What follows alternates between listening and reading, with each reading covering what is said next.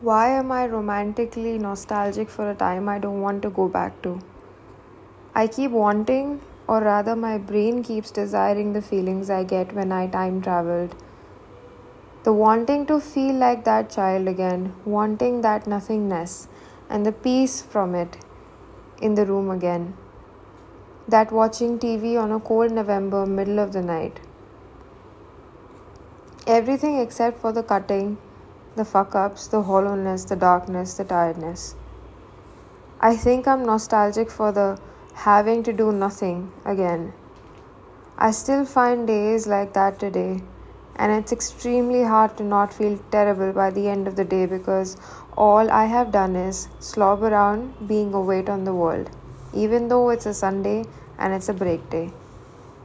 Or maybe I am craving the feeling of something such intense again. The intensity of my emotions, the pure passion and determination that was purely for survival. Maybe I'm missing being so analytical. Maybe I'm missing those days on the internet and the pure self allowance to explore. Maybe I'm craving the discoveries and the rewards from it. Maybe I'm craving that fresh first new hits of dopamine again, finding something completely new new music, new culture, new things, new visuals, new people, new love, and so on. The internet introduced me to a lot of new things, and those months I was inside for survival, but it's the internet that satiated my needs and kept me and kept and kept me alive. The ability to just explore, act, and experiment all day with virtually no obligations, or the ability I attained once I voluntarily closed all those doors of obligation to purely focus onto something. This time it was technically survival, but the explorations were just so new and deep.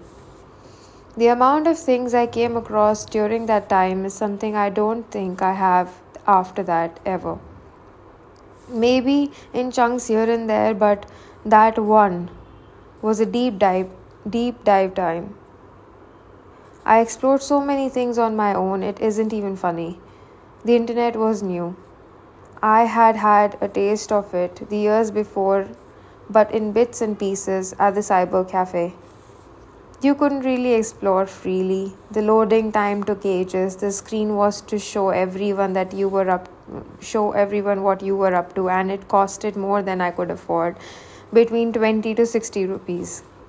I think I spent most of my money on cyber cafes, photography magazines, stupid no- romance novels, petrol, and choco bombs or cracks or something. I keep saying good old days in my head, but I know it's not my voice.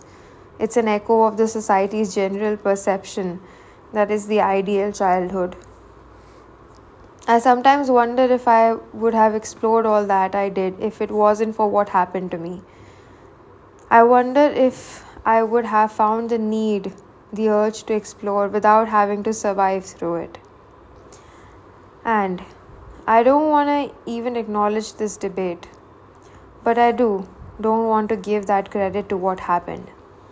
The music came from an insult back in the day, and I wanted to correct the embarrassment.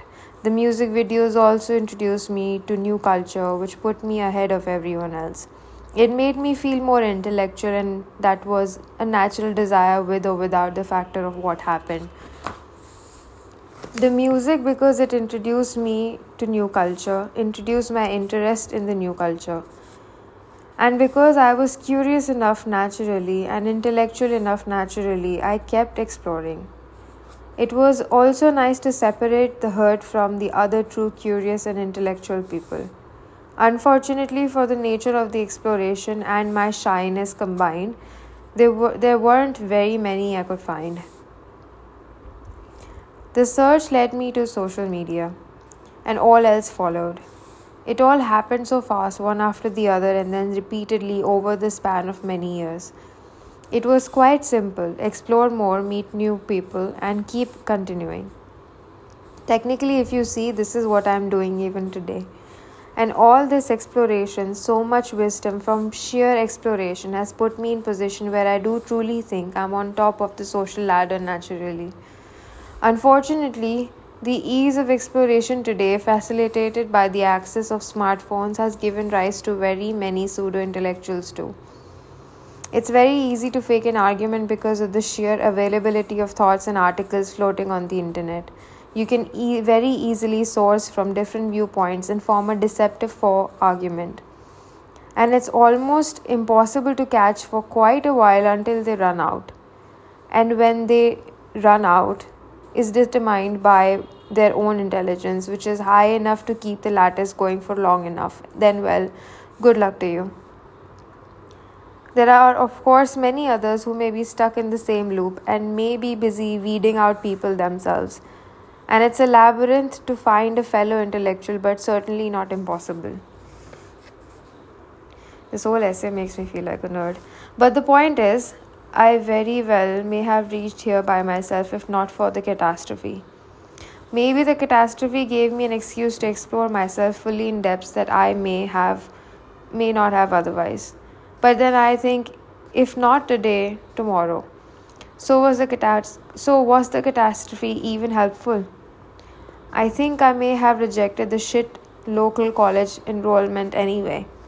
Maybe I would have been depressed anyway because of the lack of passion and my sheer personality and beliefs, which are fairly against the non individualistic approach of the society. Maybe all these things would have still happened anyway because the catastrophe was just a jilt of a terrible knot, maybe even a couple of strings breaking in the midst of playing a beautiful song. Maybe my nostalgia is the curiosity of wanting to know more of what may have happened if I had altered time, which is when the curiosity kills the cat. Of course, hence, the maybes don't matter, nothing in the past does ever, but the nostalgia